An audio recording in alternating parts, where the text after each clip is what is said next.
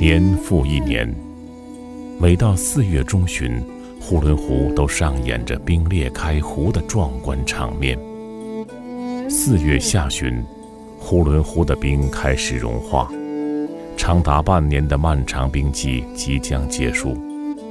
这个地处中国和蒙古、俄罗斯交界处的巨大湖泊，是中国第五大湖，内蒙古最大的湖。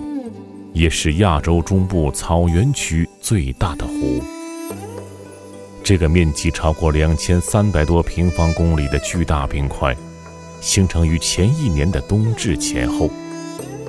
寒冷的西北风不断推动西岸的冰块向东岸堆积。